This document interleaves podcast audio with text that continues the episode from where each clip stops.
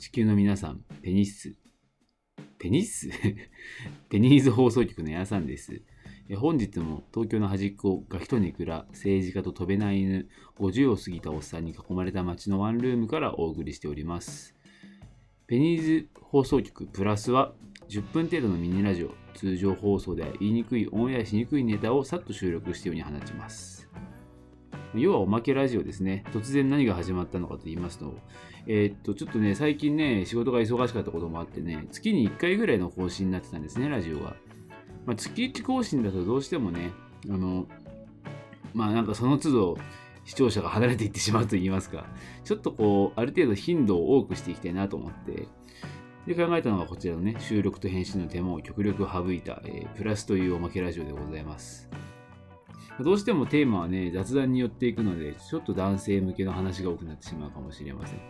まあ、ただ、私のラジオを配信しているアンカーというサイト、あの視聴者数などのね、この解析、データ解析機能がございまして、まあ、これによると、私のラジオを拝聴してくださっている方は、えー、っと、性別不明が50%、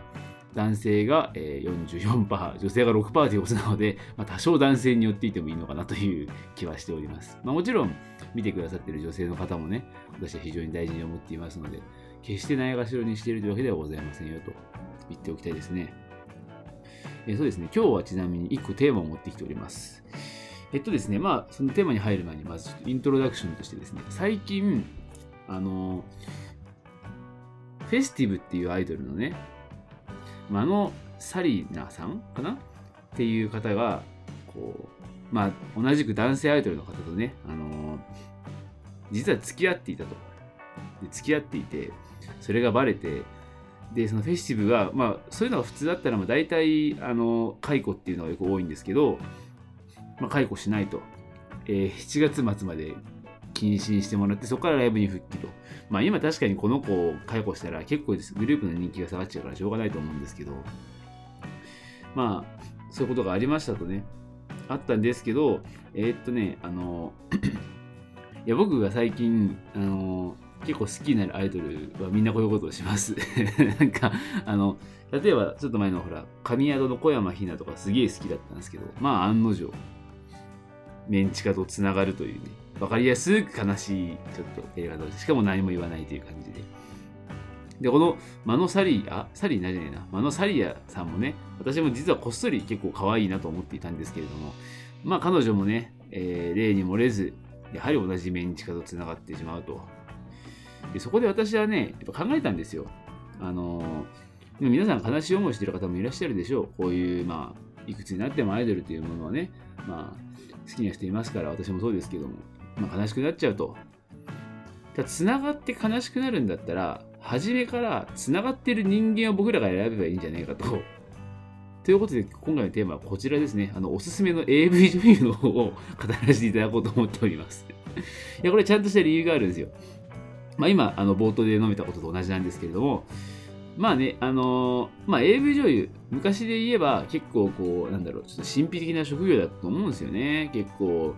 あの、素性がわからないというかね。ただまあ最近はこの SNS の普及でね、まあ、一般の人と有名人の距離が近くなったということと、まあ、あとそのリプライダーの機能もありますので、秘密の多かった職業の人とも気軽につながれる世の中になっていると思っております。まあ、その中で、特にね、この AV 女優という方は、かなりこうアイドル化というかタレント化、まあ、若い方はアイドルだし、あのちょっとまあ、多少こうベテランの方はね、タレントという方針を目指しやすくなってるし、まあ、自分たちもそういうふうに、えー、そういう意思を持ってなんかそう進んでいっているように思うんですよね、私は。まあね、秋元康もね、あの、あの AKB でおなじみの秋元康もね、男は思春期に抜いた女性のことは嫌いになれないと言ってましたけども、まあ、抜けるアイドルとかした AV 女優についてはね、ま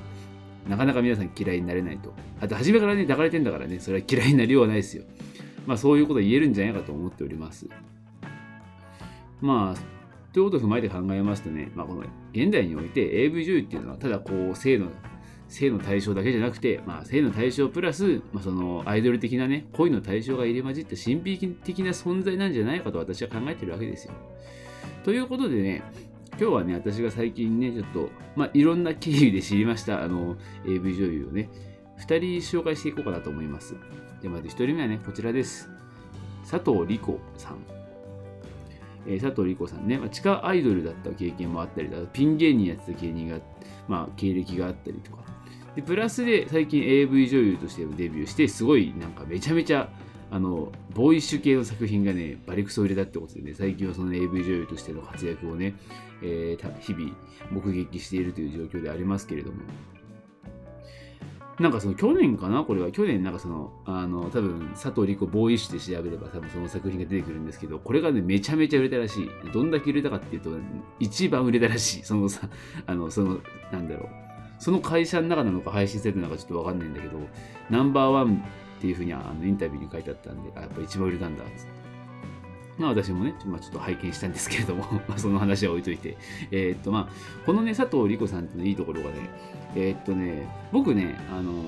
電波組のね、あまあ、電波組兼虹のコンキスタドルのね、根本凪ちゃんのところが好きなんだけどね、なんかその子が可愛いなって思う気持ちとなんか似たようなものをこの人には感じてて、まあ、女友達感っていうのとね、もっさりした愛嬌のある可愛い顔っていう。このね、あの、なんだろうね、まあ人によってはやっぱ美人顔の方がいいよっていう人とかね、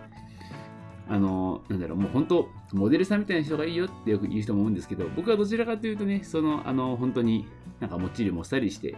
なんか、まあ一見するとね、ちょっとこう、あまりスタイルも良くないけど、実はこう、愛嬌のある可愛さがあるっていう女性をね、非常に推したくなってしまうと言いますか。あのね、すごい言い方悪い、言 い悪い言い方すると、ギリギリ現実にいそうなクオリティなのが好きなんだよね。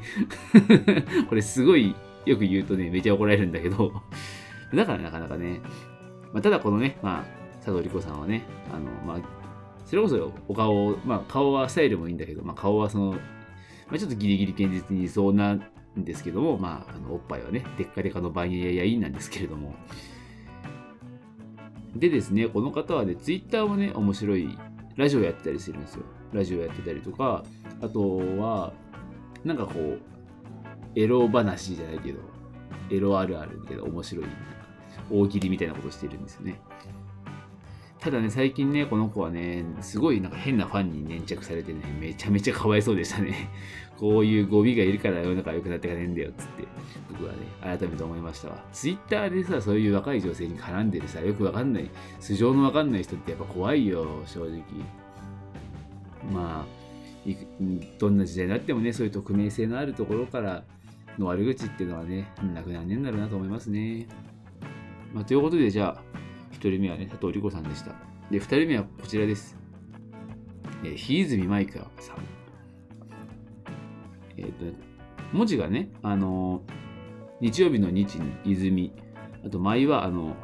剣舞、白銀の剣舞の舞、白人の剣舞の、あの、舞の字に香りの香で、日泉舞香さんって読むと思うんですけど、えー2018年にね、デビューなさった女性、女優さんでね、あの、まあ、あの、配信サイトで皆さん、男性の方はご存知の通り、あの、ファンザという配信サイトがあるんですけど、その配信サイトのファンザで、ちょっとこう、ちょっと影がある女の子役でね、出演しているのを私は見て、これがね、かわいいかわいい。この子は俺本当に可愛いと思って、あの、こんなこと言うと、あの、佐藤理子さんはってなるんだけど、僕はこの子はマジで顔すげえ可愛いと思ってて、なんだろうね。あの、一言で言うなら、発光の美少女っていう、薄い幸と書いて発光って言いますけれども、まあ、儚い雰囲気とね、華奢な体っていうのがね、やっぱりこう男性としては非語欲をね、かき立てますよね。今にも吹いたら消えてしまいそうなあの見た目といいますか。まあ、まあ、あと、プラスで言うと僕はね、あの本当に幸薄い顔すげえ好きなんで あとちょっと依存体質、あんまりこう言葉は使わないようにしときますね。あの依存体質っぽい感じがすごい好きなんですけども、あとね、このね、ツイッター、この方もやってるんですけど、ツイッターがマジでね、いい、いいんですよ。何がいいかっていうと、まあ、一言で言うと、やっぱ地下アイドル感というかね、さっき言ったように、この AV 女優とアイドルってね、まあ、すごい境目が分かんなくなってきてるって言ったと思うんですけど、もうまさにその、それを地でいく感じで、まあ、自撮り撮る。